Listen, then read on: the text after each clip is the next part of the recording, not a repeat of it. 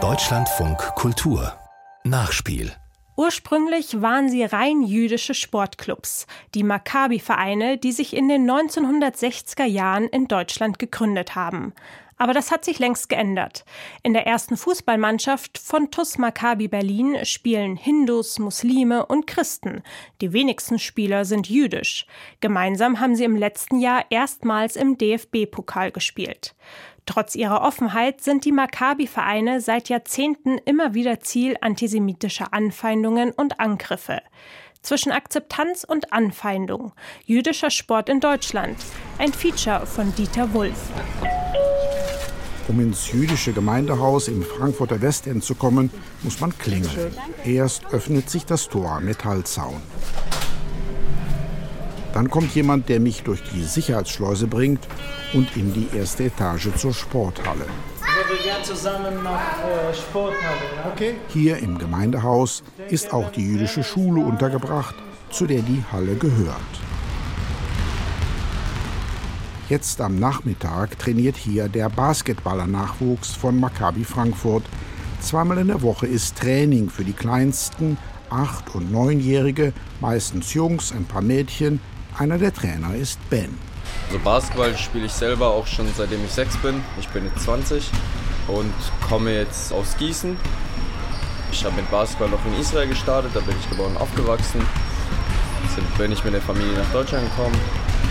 Ben heißt eigentlich anders. Seinen richtigen Namen möchte er gerade im Radio nicht nennen. Vor sieben Jahren kam er mit seinen Eltern nach Deutschland. Seit ein paar Monaten studiert er in Frankfurt am Main spielt gerade in der ersten Basketballmannschaft von Maccabi und trainiert ehrenamtlich die Kleinsten. Das hier ist für ihn mehr als einfach ein Sportverein. Maccabi ist Familie, ist Verein für alle. Offene Türen, offenes Ohr, ist einfach super familiär. Das habe ich bisher noch nicht so erlebt wie hier. Er ist Israeli und Jude. Maccabi ist ein jüdischer Verein, aber nur die allerwenigsten seiner Nachwuchskids sind jüdisch, so wie es generell bei Maccabi längst nicht mehr auf die Religion ankommt, um hier mitzumachen. Ich weiß es nicht, wenn ich schätzen müsste, hätte ich gesagt, von meinem Team jetzt U10 hätte ich gesagt 10 Prozent, vielleicht 20. Nachdem die Acht- und Neunjährigen sich eine Weile ausgetobt haben, versammelt Ben die Kinder in der Mitte der Halle, wo er für sie einen kleinen Parcours aufgebaut hat. Deswegen haben wir jetzt drei Felder für euch aufgebaut.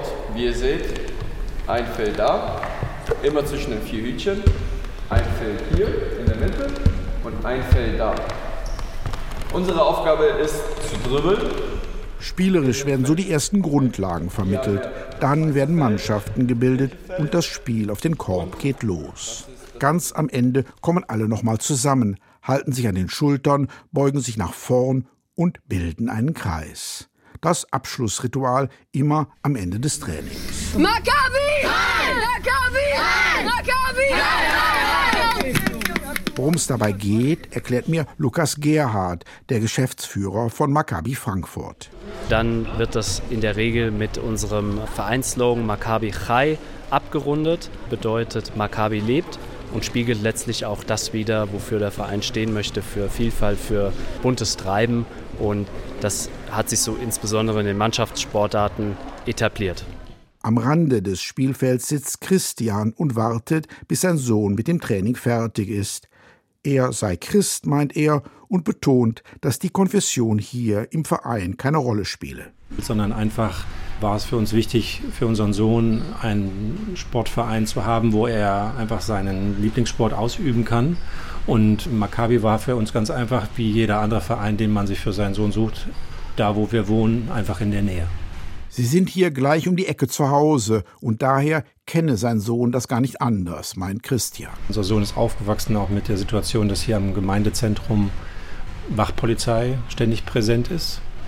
Für ihn ist das was ganz Normales einfach, dass das so ist. Aber er hat sich noch nicht gefragt, warum hier so Wachpolizei vor einem Haus sein muss. Nach den Anschlägen in Israel haben sie mit ihrem Sohn gesprochen und versucht, ihm zu erklären, dass er sich vorsehen muss. So richtig verstehen aber könne ein Achtjähriger das natürlich noch nicht. Ihn aus Sicherheitsgründen vom Training fernzuhalten, das wollten sie aber auch nicht. Doch seine Sportkleidung mit dem Davidstern im Vereinssymbol, darauf achten sie jetzt akribisch, das zieht er jetzt nur noch hier in der Halle an. Was es mit Maccabi auf sich hat, das will ich mir von Alon Meyer erklären lassen, dem Vorsitzenden von Maccabi Frankfurt und Präsident von Maccabi Deutschland. Ihn treffe ich in dem kleinen, eher unscheinbaren Vereinsbüro etwas weiter außerhalb im Stadtteil Dornbusch. Hallo. Guten Tag, ich bin verabredet mit Herrn Meyer, Alon Meyer. Der Verein hat fünf hauptamtliche Mitarbeiter, dazu kommen Praktikanten, Studenten. Es herrscht ein geschäftiges Treiben. Der Verein bietet seinen 4000 Mitgliedern allein in Frankfurt etwa 25 Sportarten. Dann kommt Alon Meyer, knapp 50, schwarze, kurze Haare, mit sportlichem Schwung ins Büro zum Interview. 1978 mit vier Jahren habe ich angefangen bei Maccabi Fußball zu spielen. Vorher gab es damals noch nichts. Liegt vielleicht daran, dass mein Vater Gründungsmitglied von Maccabi Frankfurt und Maccabi Deutschland war. Sein Vater, Wolfgang Meyer, 1928 in Berlin geboren, flieht mit den Eltern 1934 vor den Nazis als Sechsjähriger nach Tel Aviv. Die Familie kommt dann aber in den 50er Jahren wieder zurück nach Deutschland. Der Vater studiert in Frankfurt, bleibt und beginnt auch das jüdische Leben wieder mit aufzubauen, erzählt Alon Meyer. So hat er auch mehrere jüdische Organisationen mitbegründet, wie die Israeler, die jüdische Studentenverbindung und eben auch den Sportverein Maccabi. Und insofern hat der Maccabi Deutschland, Maccabi Frankfurt begründet, wieder begründet, weil er gesagt hat, auch ein jüdischer Sportverein muss hier in Frankfurt wieder möglich sein, wenn wir nicht mehr auf gepackten Koffern leben wollen, dann gehört auch ein jüdischer Sportverein eben zu Frankfurt dazu. Heute gibt es in ganz Deutschland 40 Maccabi-Ortsvereine mit insgesamt etwa 7000 Sportlern. Davon alleine knapp 4000 in der Main-Metropole, dem mit großem Abstand größten Verein. Da ist Maccabi Frankfurt ganz, ganz weit vorne und dann gibt es zwei, drei Vereine, allen voran wie München, dann mit Abstrichen Düsseldorf und dann kommt irgendwie Berlin und dann kommen sehr, sehr viele kleine Vereine, die zwischen 20 und 80 Mitglieder haben. International organisiert der Maccabi Weltverband, die Maccabi World Union, etwa 400.000 Sportler in 65 Ländern und veranstaltet ähnlich wie die Olympischen Spiele alle vier Jahre eine Maccabiade, eine jüdische Sportbewegung, die in Deutschland, in Berlin ins Leben gerufen wurde, erklärt der Sporthistoriker Hans-Joachim Teichler, bis vor einigen Jahren Professor am Institut für Sportwissenschaft der Uni Potsdam, der über die vergessenen Rekorde jüdischer Athleten geforscht hat. Die trafen sich in einem Vereinszimmer in einer Bierkneipe in der Rosenthaler Straße, Hackische Höfe. Und es handelte sich meistens um Studenten, um Akademiker, die schlicht und einfach turnen wollten, aber von den antisemitisch eingestellten Burschenschaft nicht aufgenommen wurden. Und dann haben die sich entschlossen, dann gründen wir einen eigenen Verein. In Österreich hatte bereits 1887 der erste Wiener Turnverein festgelegt, dass Vereinsmitglieder arischer Abkunft sein müssten. Der Begriff Arier-Paragraph wurde also erstmals von einem Turnverein formuliert. Bei der deutschen Turnerschaft galt das damals allerdings nicht, so Professor Teichler. Also zum Beispiel die Cousins Flato, die Olympiasieger 1896 als Turner waren, im Reck Barren und so weiter. Die waren Mitglied in der Berliner Turnerschaft-Kooperation. Da war mindestens ein Drittel der Mitglieder waren Juden. Anders allerdings bei den deutschen Burschenschaften. Und um sich dem entgegenzustellen, gründeten die Berliner Studenten daher den Verein Bar Kochbar Berlin, so Professor Teichler. Nach Simon Bar Kochbar, einem jüdischen Held aus den Aufständen gegen die Römer. Man wollte also Muskeljudentum, äh, Körperkultur betreiben und hat sich ein heldisches Vorbild genommen. 132 bis 135 nach Christus hatte Simon Bar Kochba einen anfangs ziemlich erfolgreichen Aufstand gegen die Römer angeführt.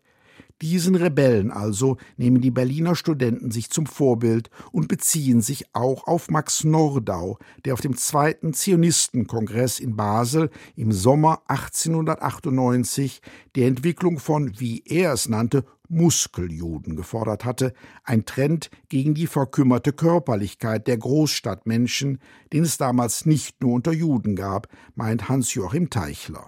Diese Degenerationsangst war ein herrschender Diskurs in der ganzen Sportwelt um 1900, von Coubertin bis zu anderen äh, Sportarten. Überall wurde Turnen und Sport als Mittel zur Wiederherstellung der natürlichen Muskelkraft des natürlichen Menschen propagiert. Die Studenten von Bar Kochba gingen also zur jüdischen Gemeinde, um eine ihrer Turnhallen nutzen zu können. Dort aber lehnte man ab. Die jüdische Gemeinde in Berlin war vorwiegend assimilatorisch eingestellt. Man empfand sich als Deutscher und man wollte hier kein freiwilliges Ghetto bilden, sich selbst ausgrenzen. Und von der Seite kriegten diese Turner keine Turnhalle in der großen Hamburger Straße, wo es ja eine jüdische Schule gab, mit einer eigenen Turnhalle. Also mussten sie sich an die Stadt wenden und bekamen dann in der Nähe die Turnhalle einer städtischen Grundschule zugewiesen, so Professor Teichler. Die Turnhalle Gipsstraße 23a gibt es heute noch. Nach einer kurzen Ansprache wurde fleißig geturnt und zwar am 5. Dezember 1898. Also wenn Sie wollen, vor 125 Jahren. Danach entstehen auch international etliche jüdische Turnvereine. Ab 1900 erschien die jüdische Turnerzeitung. Trotzdem blieb die übergroße Mehrzahl der jüdischen Turner in den allgemeinen Vereinen. Bei den kleinen, explizit jüdischen Vereinen ging es um mehr als Sport, betont der heute beim Deutschen Fußballmuseum in Dortmund tätige Sporthistoriker Henry Wahlig. Ich habe die Trainingslisten gesehen und so, da stand dann also 13 bis 15 Uhr Touren, danach Hebräischunterricht, dann noch in die Synagoge gehen. Man unterstützte zionistische Ideen. Es ging um jüdische Identität, aber nicht in erster Linie um Auswanderung, meint Henry Wahlig. Wir müssen nicht glauben, dass jetzt die Mitglieder alle gesagt haben, wir wollen schnellstmöglich hier weg und, und außer Landes gehen, sondern man hat sich gerade auf Seiten der Mitgliedschaft doch auch weiter stark mit Deutschland, mit der Mehrheitsgesellschaft identifiziert. Vor dem Ersten Weltkrieg traf man sich auch international mit anderen jüdischen Vereinen zu sportlichen Wettkämpfen, was dann mit Beginn des Krieges abrupt endete. Tatsächlich war der Anteil jüdischer Freiwilliger, aber auch Gefallener und Verwundeter im Krieg deutlich höher als Juden in der Gesamtbevölkerung. Das aber wollten große Teile der Deutschen nicht anerkennen. Um ihre Rechte besser zu vertreten, entstand nach dem Krieg der Reichsbund jüdischer Frontsoldaten mit einer eigenen Sportabteilung, dem Sportbund Schild. So gab es also nach dem Ersten Weltkrieg in Deutschland zwei unterschiedliche jüdische Sportverbände Schild, eher konservativ, deutsch-national und demgegenüber die eher zionistisch ausgerichteten jüdischen Vereine, die sich jetzt häufig Maccabi nannten, nach dem Aufstand der Makkabäer gegen die makedonische Fremdherrschaft etwa 165 vor Christus.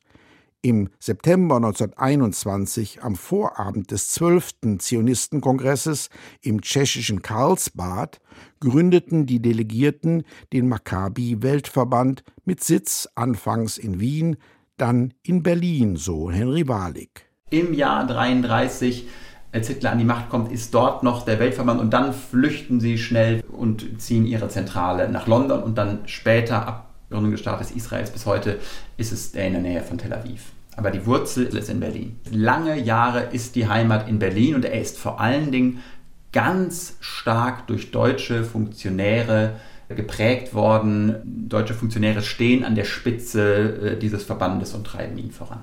Nur wenige Wochen nachdem Hitler und die Nationalsozialisten an die Macht kamen, beschlossen die deutschen Turn- und Sportverbände im vorauseilenden Gehorsam den Ausschluss der Juden sogar noch restriktiver als die Nazis ihn später in ihren Ariergesetzen formulierten. Also sie übertreffen quasi in dem Ausmaß des Antisemitismus äh, die Nazis später dann noch selbst. Und hier ist es also schon so, dass bis zum Deutschen Turnfest im Sommer 33 in jedem Turnverein, den wir in Deutschland haben, die jüdischen Mitglieder ausgeschlossen werden. In Berlin lebten damals etwa 100.000 Juden, davon alleine die Hälfte im Stadtteil Charlottenburg. Da damals etwa 10 Prozent der Bevölkerung in Sportvereinen organisiert waren, meint Professor Teichler, müsse man davon ausgehen, dass es allein in Charlottenburg 5000 jüdische Sportler gegeben haben müsse. Und die waren fast alle im BSC oder im SCC oder im Tennisclub Rot-Weiß. Das weiß man deshalb, weil nachdem diese Vereine einen ARIA-Paragraph eingeführt haben, verlor zum Beispiel der BSC zwei Drittel seiner Damenabteilung. Und der Sportclub Rot-Weiß, Tennisclub, verlor ein Drittel seiner Mitgliedschaft. Am schnellsten waren die Boxer. Schon bevor sie ihre Meisterschaft in Berlin Anfang April 1933 ausfochten, hatten sie alle jüdischen Boxer ausgeschlossen. Genauso erging es allen jüdischen Managern und Ringrichtern. Daher konnte in der Hauptstadt anfangs nur noch ein Drittel der Wettkämpfe stattfinden. So hoch war der jüdische Anteil beim Berliner Boxverband. Erich Selig, damals deutscher Meister im Halbschwer- und Mittelgewicht, hatte man seine Titel einfach aberkannt. Die deutsch-jüdischen Sportler, die jetzt überall aus ihren Vereinen ausgeschlossen wurden, gingen dann meist zum Sportverband Schild oder zum Maccabi mit Unterstützung der Nationalsozialisten, denn 1936 sollten ja die Olympischen Spiele in Berlin stattfinden und man wollte auf keinen Fall einen Boykott besonders der Amerikaner riskieren, erklärt Henry Walik. Nach außen hin wurde immer postuliert, guckt mal IOC, was habt ihr denn hier?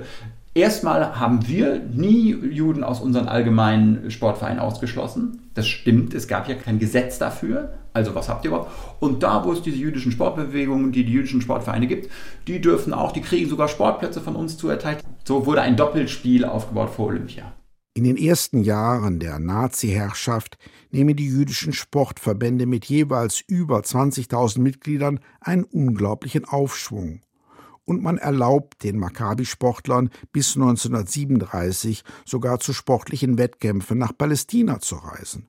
Schon 1932 hatte es doch die erste Maccabiade gegeben, quasi eine jüdische Olympiade, damals mit knapp 400 Teilnehmern aus 18 Nationen. Nach Ende der Olympischen Spiele in Berlin 1936 aber werden die Ausgrenzungen für jüdische Sportler immer massiver. Schon früh hatte man in SA-Kreisen skandiert, wenn die Olympiade vorbei, schlagen wir die Juden zu Brei. Am 9. November 1938, der Reichspogromnacht, brannten dann nicht nur Synagogen, so Henry Walik sondern wo man wusste auch vor Ort, wo ein jüdischer Sportplatz war, der wurde auch demoliert, zerstört. Danach ist Juden jegliche sportliche Betätigung verboten, und trotzdem versuchen die jüdischen Gemeinden, sich bis zuletzt irgendwie fit zu halten, fand der Historiker bei seinen Recherchen. Wie zum Beispiel an der Hamburger Tora-Schule, wo noch bis zur Deportation 1942 unterrichtet wurde. Das muss man sich vorstellen, wohl Runden über den jüdischen Friedhof gedreht wurden, so als eine Art Joggingstrecke. Es gab keine anderen Plätze mehr, wo Juden überhaupt noch hin durften. Nach Kriegsende entstanden dann in Westdeutschland, hauptsächlich in Süddeutschland, Lager für Displaced Persons, sogenannte DP-Camps. Tausende jüdische Flüchtlinge, meist aus Osteuropa, lebten hier vorübergehend, warteten auf ihre Emigration nach Palästina oder nach Amerika und trieben Sport. Es gab sogar Meisterschaften, so Professor Teichler. Die ersten jüdischen Boxmeisterschaften in der US-Zone Deutschland mit 68 Boxern aus 13 DP-Lagern fand vom 27. bis 29. Januar 1947 in München im Zirkus Krone statt. Auf den Tag genau zwei Jahre nach der Befreiung von Auschwitz marschierten die Sportler unter Trommelwirbel mit blau-weißen Fahnen von Maccabi in die Arena. Doch die DP-Lager lösten sich Anfang der 50er Jahre langsam auf und damit auch der organisierte jüdische Sport in Deutschland. Bis 1961. Max Löwy gründet in Düsseldorf den ersten Maccabi-Verein nach dem Krieg. Oder besser, er lässt ihn wieder aufleben, denn als Sportstudent hatte er den Ortsverein Maccabi Düsseldorf bis zu seiner Auflösung 1939 schon mal geleitet. Vier Jahre später, 1965, folgt Maccabi Frankfurt und dann 1970 ging's auch in Berlin, also damals in West-Berlin, wieder los. Wir haben in der C-Klasse angefangen und unser erstes Spiel, muss ich Ihnen sagen, wir hatten damals viele jüdische Spieler bei der C-Klasse, nicht? Und der Andras Krein mit seinem Bruder, die war aus Ungarn, der hat das erste Tor geschossen für Maccabi gegen die JK Roland. Erinnert sich der heute 85-jährige Marian Weiselfisch. 1 zu 0 führten sie damals, erzählt er lachend, um dann doch 15 zu 1 zu verlieren. Er ist der letzte aus der Gründergeneration, der Vereinsälteste und die gute Seele des Clubs. Er und seine Familie überlebten den Holocaust in Warschau. Ich bin 1938 in Warschau geboren. Ich war mit meiner Familie, der Familie von meiner Mama, von meiner Mutti, waren wir sieben Personen, die überlebt haben in einem Keller bei einem Polen, der uns versteckt hatte. Wir waren 23 Monate da, bis die Russen uns befreit haben. Nach dem Krieg emigrierte seine Familie erst nach Argentinien, aber dann kam er Ende der 60er Jahre nach Berlin. Die Gründung des Sportvereins, meint er, sollte auch ein Zeichen setzen. Man wollte uns eliminieren, äh, wenn ich so sagen darf. Und äh, dann haben wir gesagt, so, wir sind wieder da und wir werden uns bekannt machen. Und deswegen ist auch dieser äh, Maccabi-Verein gegründet worden. Auch mit 85 kommt Marian Weiselfisch noch häufig zum Training und steht bei den Spielen der ersten Mannschaft oft am Spielfeldrand. Seit zwei Jahren spielt sie in der Oberliga Nordost, gewann im letzten Sommer sogar das Endspiel des Berliner Landespokals und qualifizierte sich damit für den DFB-Pokal. Das hieß Heimspiel im Berliner Mommsenstadion gegen den VfL Wolfsburg. Wolfsburg gewann zwar deutlich 6 zu 0, aber die Maccabi-Jungs waren glücklich, angekommen im Fußball-Olymp. Längst ist die Mannschaft eine Multikulti-Truppe, nur noch die wenigsten Spieler sind jüdisch. Dass Maccabi sich geöffnet hat und ganz bewusst auch um nichtjüdische Mitglieder und Spieler wirbt, das aber auch mit dem deutschen Sommermärchen zu tun, glaubt Alon Mayer, der Präsident von Maccabi Deutschland. 2006, als in Deutschland die Fußball-Weltmeisterschaft stattfand und es plötzlich cool war, die Deutschlandfahne zu schwenken. Ich glaube, das hat sich geändert, als wir das Gefühl entwickelt haben, dass jetzt eine neue Generation heranwächst. Eine Generation, die ein neues deutsch-jüdisches Selbstverständnis intus hat. Also die nicht mehr sich verstecken möchte davor, dass man Schwarz-Rot-Gold ist, dass man Deutscher ist, dass man deutscher Jude ist. In der ersten Mannschaft von TuS Maccabi Berlin gibt es noch ein paar Juden, aber genauso Hindus, Muslime und Christen. Hier kicken Fußballer aus 16 Nationen, meint Wolfgang Sandhofe, der Trainer der ersten Mannschaft. Wir sind 16 Nationalitäten, aber wir sind eine Familie. Ich bin das Oberhaupt, Osmane ist der zweite Oberhaupt, der ist wie, wie mein Bruder. Und so ist es also, dass wir hier das vorleben, was wir wollen. Wolfgang Sandhofe ist 70 und wohl das, was man einen alten Hasen nennt. Wie fast jeden Tag kommen die Spieler am frühen Abend zum Training. Jetzt im Winter ist es schon dunkel, wenn es auf den Platz geht. Spielen und wieder rückwärts zurück dann. Rückwärts zurück. Klatschen rückwärts zurück. Klatschen rückwärts zurück. Komm. Heute leitet sein Vize Osman Bangora die Trainingseinheit. Im Senegal hatte er selber in der ersten Liga gespielt, kam 2007 nach Deutschland, studierte ja Germanistik und ist seit zehn Jahren Co-Trainer bei Maccabi. Seit dem Krieg in Israel steht abends beim Training in Sichtweite ein Polizeiwagen mit zwei Beamten. Wolfgang Sandhofe konzentriert sich trotz allem auf den Sport. Für uns ist wichtig, dass wir uns aufs Spiel fokussieren. Wenn wir über diese weiße Außenlinie gehen, gibt es den Fußball und nichts anderes in den Köpfen der Spieler.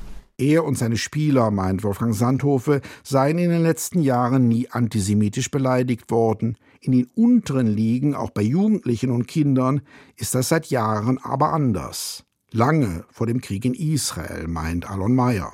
Jeder von uns, der bei Maccabi über eine längere Zeit hinweg war, hat solche Anfeindungen schon erlebt. Aufgrund des Maccabi-Trikots, des Trainingsanzugs, der Jacke oder dem T-Shirt, das er trägt mit dem stilisierten Davidstern.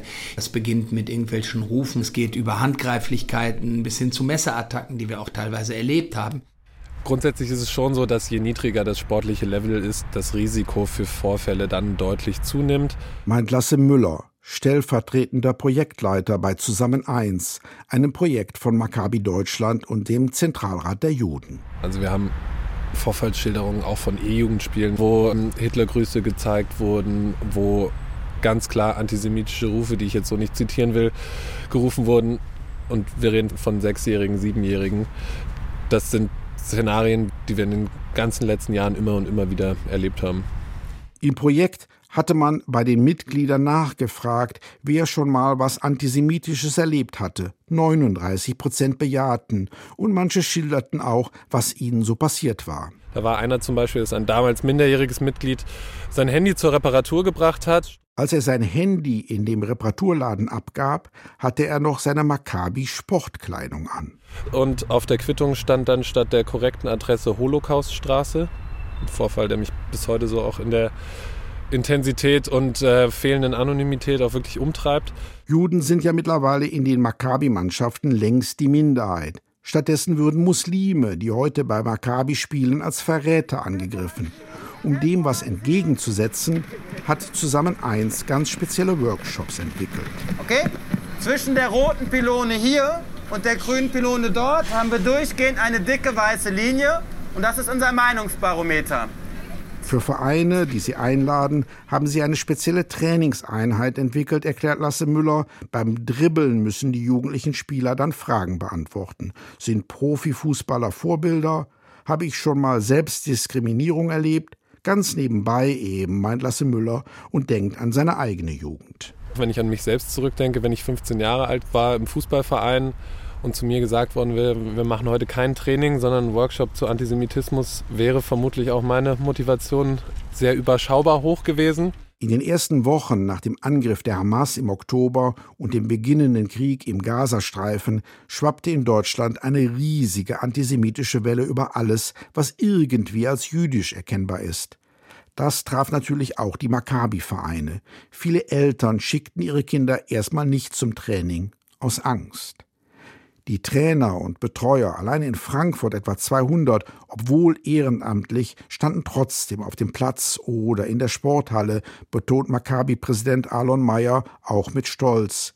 Aber dass hier in Deutschland heute jüdische Sportvereine bedroht werden, weil in Israel Krieg geführt wird, sei ein Skandal.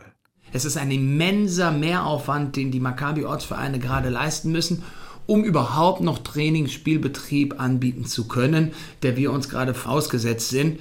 Absolut niederschmetternd für unsere Gesellschaft, dass wir so eine Situation hier in Deutschland erleben müssen. In Anführungsstrichen nur, weil es im Nahen Osten eskaliert. Inakzeptabel. Antisemitismus sei für ihn nichts Neues. Das habe er in den über 50 Jahren seines Vereinslebens immer wieder erleben müssen, meint Marian Weiselfisch, der Vereinsälteste von TuS Maccabi Berlin, der den Holocaust als Kind überlebte. Dabei wollte er doch eigentlich immer nur Fußball spielen. Wir sind weltoffen. Wir wollen Frieden, wir wollen Freude am Leben, wir wollen mit den Leuten kommunizieren können. Nicht, wir sind leider Gottes, mein Papa hat schon gesagt, es ist schwer, ein Jude zu sein. Es ist schwer, ein Jude zu sein. Und da hat ihr hundertprozentig recht gehabt, nicht?